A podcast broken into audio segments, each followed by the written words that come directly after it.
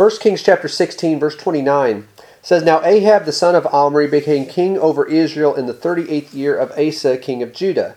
And Ahab the son of Omri reigned over Israel in Samaria 22 years. Ahab the son of Omri did evil in the sight of the Lord more than all who were before him. But we already, as we're introduced to him, see that the level of wickedness that we have here with him. The kings of Israel had a reputation of being wicked and not following God. The kings of Judah, you would have good kings and bad kings, you know, scattered in in between each one. With Israel, they were all wicked. They were all evil kings that did not follow God. But Ahab, in particular, it says that he did evil in the sight of the Lord in verse 30 more than all who were before him. In verse 31 it says it came about as though it had been a trivial thing for him to walk in the sins of Jeroboam the son of Nebat, that he married Jezebel, the daughter of Ethbaal, king of the Sidonians, and went to serve Baal and worshipped him. So he erected an altar for Baal in the house of Baal, which he built in Samaria. He also made the Asherah, thus Ahab did more to provoke the Lord God of Israel than all the kings of Israel who were before him. Again, a remarkable feat, not a commendable one, but a remarkable one, that he was able to do more wickedness and more evil than all of the wicked kings who came before him. So as we think about Ahab here, notice it said there in verse 31, and the New American Standard is, is what I'm reading from, where it says that it came about as though it had been a trivial thing. That this is something that it's it's just not seen as being that big of a deal. That all of the sins that he had committed, it was not important or not of any concern anymore. And we think about how Ahab got to this point. We need to be reminded of how this can happen. Because the world that we live in today trivializes sin. It makes it appear as though sin is perfectly acceptable, that it's no problem, that there's nothing wrong with it, that we can engage in it, and there's no consequences, and nothing, nothing to fear as far as certainly any future punishment or judgment from God. The world around us trivializes sin. Well, with Ahab here, as he committed more and more sin and went further away from God, it says it became a trivial thing. That it was something that it just did not matter. Why or that what he was doing or how far he had gone, it simply did not matter. How did he get to that point? And how, as we look at ourselves and the world that we live in, we think how he got to that point and see as we look at the world around us how easy this is for it to happen for us if we are not guarding against it. So I want us to look at that, but before we look at how sin becomes a trivial thing, what it was about Ahab and his surroundings that made this the case for him. Where he did not, he was not concerned about this. He did not think that it was a problem. Before we get into talking about that, I want us to notice what the Bible says about why it is dangerous to make sin a trivial thing. A few passages I want us to look at. First is over in 1 John chapter 3. 1 John chapter 3. Why is it dangerous to make sin a trivial thing? Well, 1 John 3 and verse 4 it says, Everyone who practices sin also practices lawlessness, and sin is lawlessness. This verse defines for us what sin is, what the, what the umbrella term is for it, that sin is lawlessness. What that means is that sin is when we do something that is contrary to the law of God, contrary to what God has revealed. That is sin. So, this is what this is what John defines this as. One who practices sin also practices lawlessness because sin is lawlessness. But when sin becomes a trivial thing and we're not concerned about it, we forget the fact that, or we ignore the fact that God has given us a law. God has given us something to follow. God has an expectation of us that we do His will. Sin is when we fail to do that, but when sin becomes trivialized, then we ignore God's law. We don't pay attention to God's law because it's not really something we need to pay attention to. It's not really something that we need to follow. Another reason why it's dangerous to make sin a trivial thing, back in the Old Testament, in Isaiah chapter 59, and this is a verse that I cite from time to time, so it, you may be familiar with it and already know what, what it says or what the point of it is. But Isaiah 59 and verse 2, it says, Your iniquities have made a separation between you and your God, and your sins have hidden his face from you, so that he does not hear. What does sin do as far as our relationship with God and the fellowship that we have with God? Well, sin cuts that off. Sin separates us from God. That God, because He is light, and as 1 John 1 5 says, in Him is no darkness at all, He cannot have fellowship with us when we are in sin. Sin separates us from God. But when sin becomes a trivial thing, we forget that. We forget about that relationship that we have with God, the fellowship that we need to maintain with God. We forget that. Because sin is just so normal and so common that we don't even think about how it affects our standing before God. It's dangerous for sin to become trivial because we forget how it affects that fellowship that we have with him.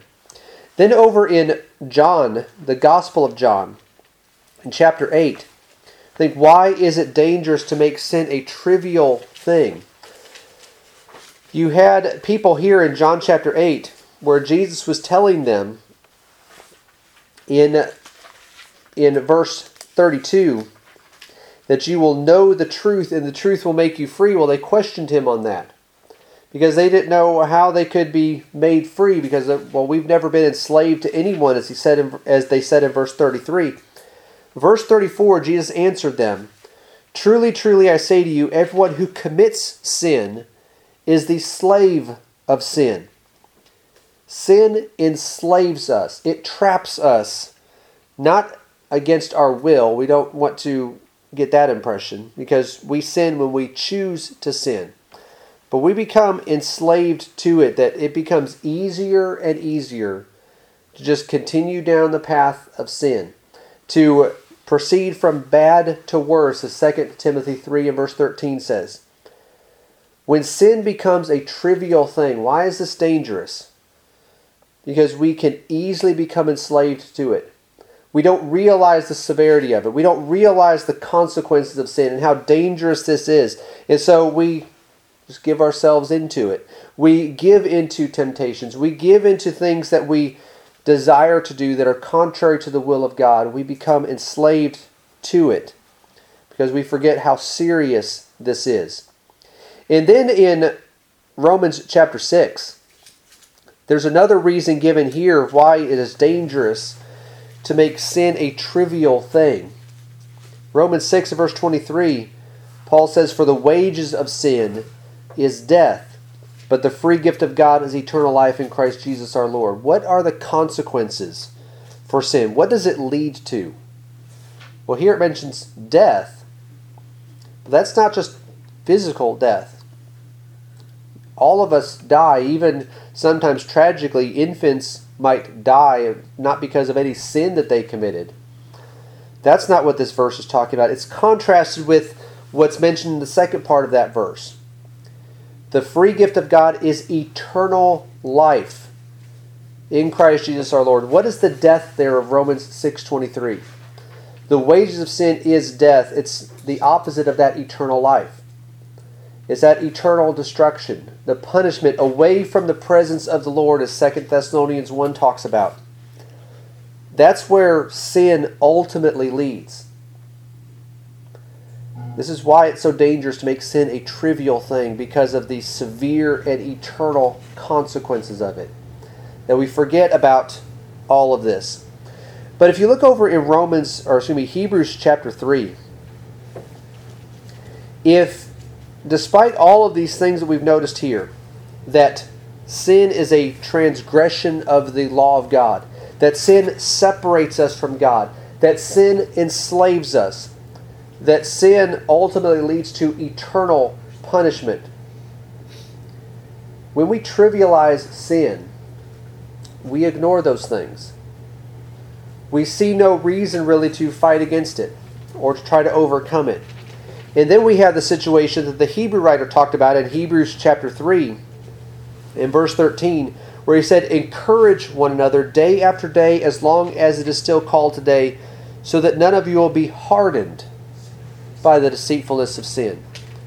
We can have our hearts hardened by sin, by the deceitfulness of sin, when we forget these things that we've talked about, when we forget why sin is so dangerous but instead it becomes a trivial thing, just as it did with Ahab. It became a trivial thing for him to walk in the sins of Jeroboam the son of Nebat. That it was it was nothing to him. It was no concern. He wasn't worried, obviously, about the law of God. He wasn't thinking about how this affected his standing before God. He wasn't thinking about the the enslavement that is there, that we become enslaved to sin and becomes harder and harder for us to give it up. He wasn't thinking about the eternal punishment. None of that mattered. All of that became inconsequential because sin had become a trivial matter. And that can happen to any one of us. We think, well, how could that happen? If we know the scriptures, if we know what the Bible teaches, we know how dangerous sin is, how could we get to the point that we look at sin the same way as Ahab did? Well, the way that, or the circumstances that existed that led to sin for him, in his mind, becoming a trivial thing, those can, those can exist for us even today. Well, how did that happen? We'll go back to 1 Kings chapter 16. There are four factors that are involved here that show how sin became a trivial thing for Ahab and also how it can happen for us today. What was the first of these factors? First factor that led to this was the culture that he grew up in. It mentions that he did more sin than all the all the ones who came before him. But notice how he grew up. Notice the the environment that he grew up in. 1 Kings 16, verse 25. We read already that his father's name was Omri. So we read about Omri in verse 25. Omri did evil in the sight of the Lord and acted more wickedly than all who were before him. So we read about Ahab and we remember Ahab he's one that that we recognize as far as the kings of Israel. If we don't have, or you talk to someone who doesn't have a very in-depth knowledge of the Bible, or maybe we haven't studied this in a while, we might forget who Omri was. Well, Omri was the father of Ahab, and before Ahab came along, he was the one who had the dubious title of the one who is the most wicked king he acted more wickedly than all who were before him. This was Ahab's father. This was the environment that he grew up in. He would have learned from his father. He would have learned how he did, and he just continued right along with that. And then Ahab surpassed him. So Omri, verse 25, acted more wickedly than all who were before him. But then verse 30 Ahab, the son of Omri, did evil in the sight of the Lord more than all who were before him, including his father. He surpassed him. Well, that was the environment that he grew up in. That was the culture that, that he grew up in, that he learned all of these things, that he was around all of this. And that's the environment that he had, and it had an impact on him. It led him to think that sin was inconsequential, that sin did not matter. We're told in Philippians chapter 2, where Paul wrote to the brethren there in Philippi and told them how they were to conduct themselves. And it's interesting to read about how he described the world that they lived in. He said in Philippians chapter 2 and verse 14, Do all things without grumbling or disputing, so that you'll prove yourselves to be blameless and innocent children of God above reproach in the midst of a crooked and perverse generation, among whom you appear, you appear as lights in the world. They lived in the midst of a crooked and perverse generation. Ahab grew up in a crooked and perverse environment. And if we look at the world around us, we think would our society could that be classified as a crooked and perverse generation? I think all of us would say absolutely. Our society today would fall into that same category. We as Christians, we live in the midst of a crooked and perverse generation. He says, Among whom you appear as lights in the world. You as a light in the world. Jesus talked about being a light in the world and letting our light shine in the Sermon on the Mount in Matthew chapter 5. That you let your light shine. You are like a city that is set on a hill that cannot be hidden. you are to stand out. You are to be different. You are not to be like the world. But when the world around us is like that, it is a very strong temptation to drift into that, or maybe not as far as some of the world does, maybe not go as far as they do. But it's a temptation to be like them, to join in with them. James said in James 1, verse 27, that we are to keep ourselves unspotted from the world. Not just keep ourselves a little bit better than the world, and, well, it's going to rub off on us some, but that's just going to be expected. We just need to be a little bit better than the world, and that's not what he said. He said, Keep yourselves unspotted from the world. Paul said over in Romans 12, in verse 2, Do not be conformed to this world, but be transformed by the renewing of your mind so that you may prove what the will of God is, that which is good and acceptable and perfect. We live in a crooked and perverse generation, but we need to be different. But if we aren't on our guard, and if we're not diligent about this, that culture that helped shape Ahab to become, what he was, that same culture exists around us. And if we allow it to, it can cause us to think that, well, sin doesn't really matter. Sin is really of no consequence to us. The second factor that led to sin becoming trivial for Ahab was the influence of those who were close to him. We already talked about his father and how he learned from his father. We don't really read much about the relationship that he had with his father, but even if it wasn't close, he still would have been influenced by him. But there was someone else who would have been closer to Ahab than his father was, and that was his wife. He mentions in this passage that he married Jezebel in verse 31, the daughter of Ethbaal, king of the Sidonians. They went and served Baal and worshipped him. When it talks about Jezebel here, he married Jezebel, and then in the next statement, he went to serve Baal and worshipped him. Those aren't disconnected. Those are related to one another, that one led to the other. Notice that it mentioned there who Jezebel's father was Ethbaal. Though that was used in the names of these kings because it was to honor that false god. It was to honor Baal.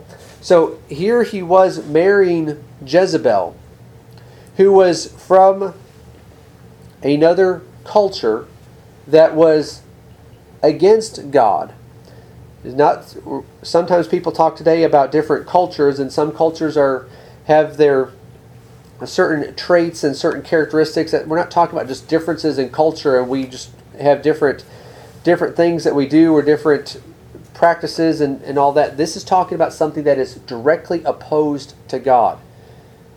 That was the culture that she grew up in, and that's what Ahab was inviting into his household and into his life, where they they came from a culture. She, his wife, came from a culture where they worshipped Baal. So he went to serve the Baal. He erected an altar for Baal. He made the Asherah. Well, how much of an influence was this?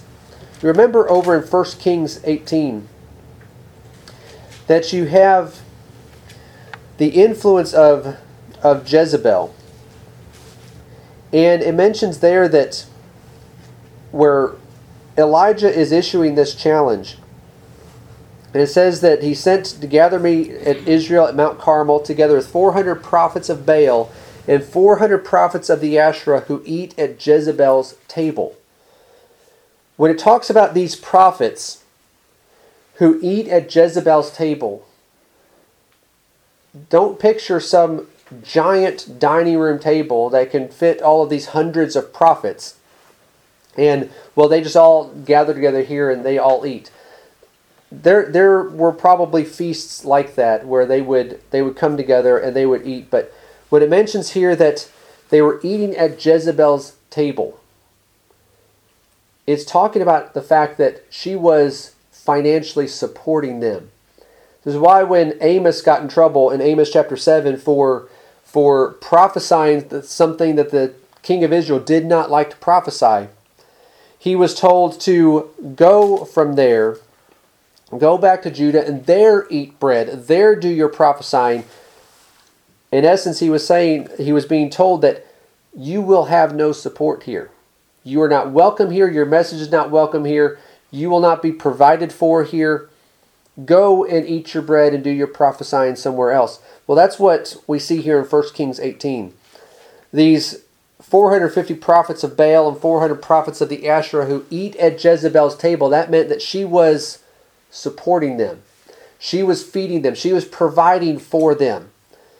So this was not just a you know her cultural upbringing. This is just what she was used to, and and there were sacrifices and things that were going on. She was financially deeply invested in this.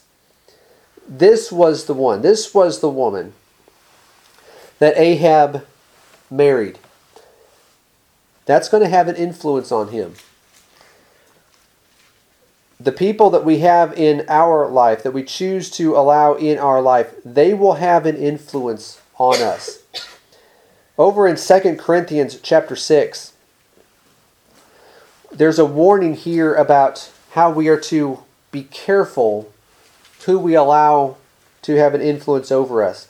2 Corinthians 6 and verse 14, he says, Do not be bound together with unbelievers. Now, sometimes we take that verse and apply it to marriage, it would apply to that. It's not exclusively talking about marriage, it's broader than that. But he says, Do not be bound together with unbelievers. For what partnership have righteousness and lawlessness? Or what fellowship has light with darkness? Or what harmony has Christ with Belial? Or what has a believer in common with an unbeliever? Or what agreement has the temple of God with idols? For we are the temple of the living God, just as God said, I will dwell in them and walk among them, and I will be their God, and they shall be my people. Therefore, come out from their midst and be separate, says the Lord. And do not touch what is unclean, and I will welcome you. I will be a father to you, you shall be sons and daughters to me, says the Lord Almighty. Do not be bound together with unbelievers. Do not allow them to have such an influence over you that it leads you into sin. Now, he's not saying do not have contact with unbelievers. Obviously, we need contact with unbelievers and people outside the church if we want to influence them and teach them and try to lead them to the truth. That's not what this passage is talking about. This passage is talking about being so tied together to them that you just go in whatever direction they're going. You think about the oxen who are yoked together. They're going to go in the same direction. They cannot separate from one another as long as they're yoked together. They're going to go in the same direction. Paul is saying here do not put yourself in a position where you are bound together with unbelievers and you just go along with them in whatever direction they go. Do not allow them to have that type of influence on you.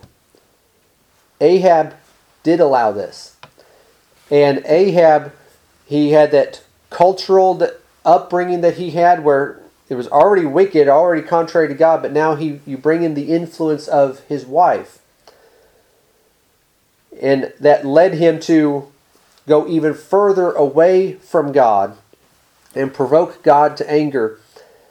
Those influences in our life can do the same thing. The third factor that led to sin becoming trivial for Ahab, and while it's not specifically mentioned here, I think we can safely infer that this is what happened, was that his conscience became seared. Because when it becomes, when sin is seen as a trivial thing or a trivial matter, it means that he's not feeling guilt for sin. He doesn't have any shame about what he's doing. He doesn't have any any thought in his mind that, well, I really shouldn't be doing this. There's no guilt, there's no shame, there's no regret. His conscience has been seared.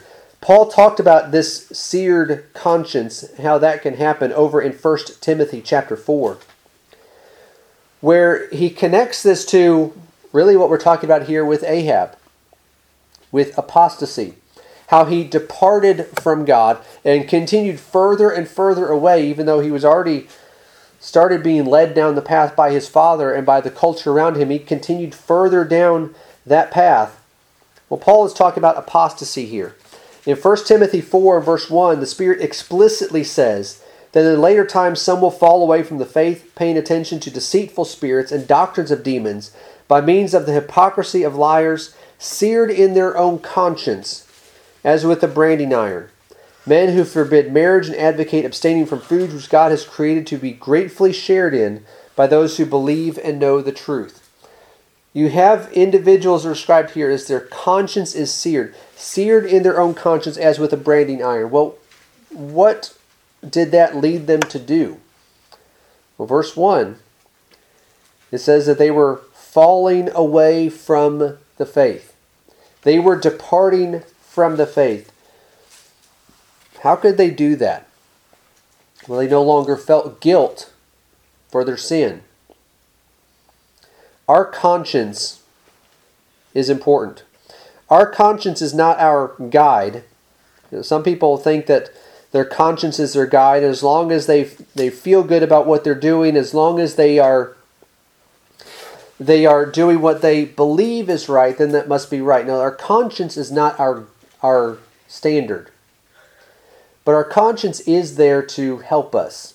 God put it in there to help keep us from sin if we will train it properly.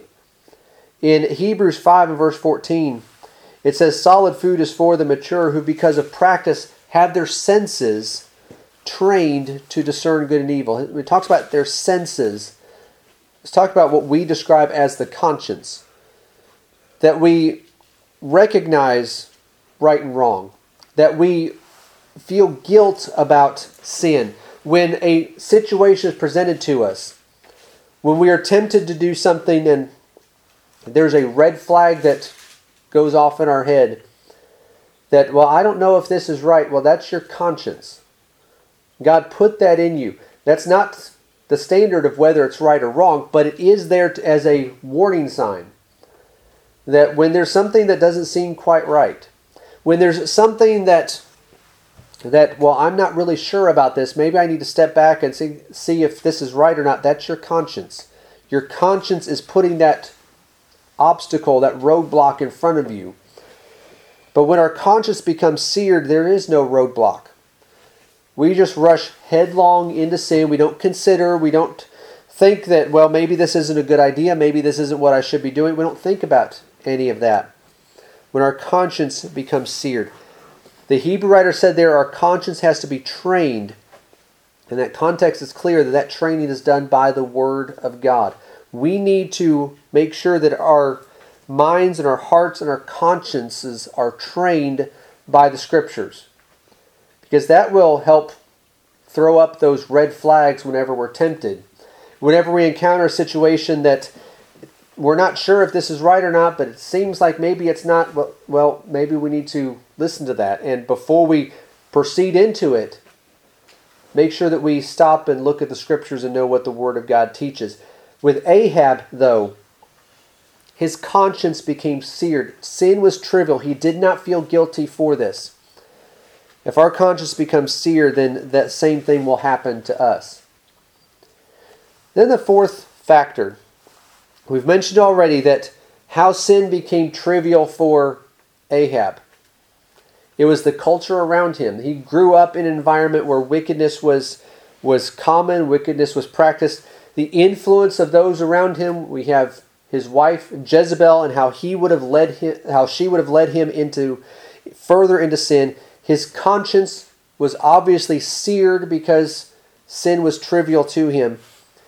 But then, and possibly related to this, was the fact that he was openly committing sin, openly doing this. It mentioned there back in 1 Kings 16 that he would travel to do this. He went to serve the Baal and worshiped him. He erected an altar for Baal in the house of Baal, which he built in Samaria. And he also made the Asherah. All these things that are being described here are things that are open, things that are out in the public. That he would he would do these things. He would practice these things not in secret. When you practice something in secret, the reason why you do that is, well, a couple possible reasons. One is that you don't want people to know about it because you feel guilty about what you're doing.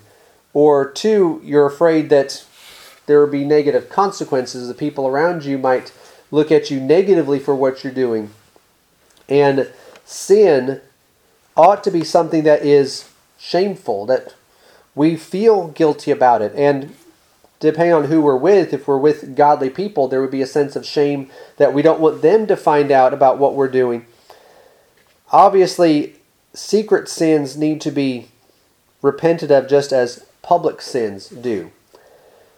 But what the what I want us to recognize here from this is that once sin becomes public like this, then it is very easy for it to be seen as inconsequential, that it really does not matter. It's like those in Jeremiah chapter 6 and verse 15, where they had forgotten how to blush, that they no longer felt guilt for their sin. It was not something that was shameful anymore.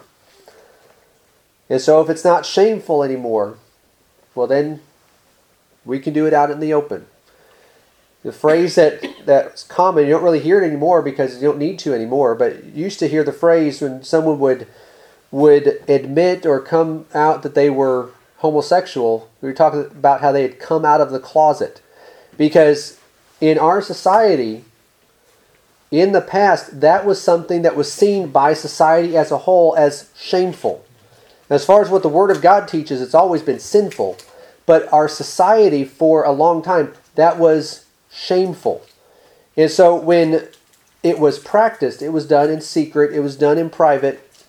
And when people were coming out, and I remember back in when I was in high school and in the 90s and things, this started to happen more where people would come out of the closet announcing and letting everyone know that they were homosexual. Well, now it's as it became more normalized and more accepted, well, you don't hear that type of language anymore.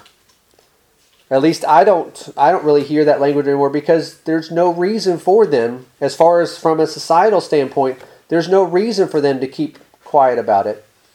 Because now it's something that is to be celebrated and accepted. And there are pride parades and things like that. You even have Pride Month in the year because this is not something that we have to keep secret anymore. This is something that we're just going to be open about it, and you see how this is spreading.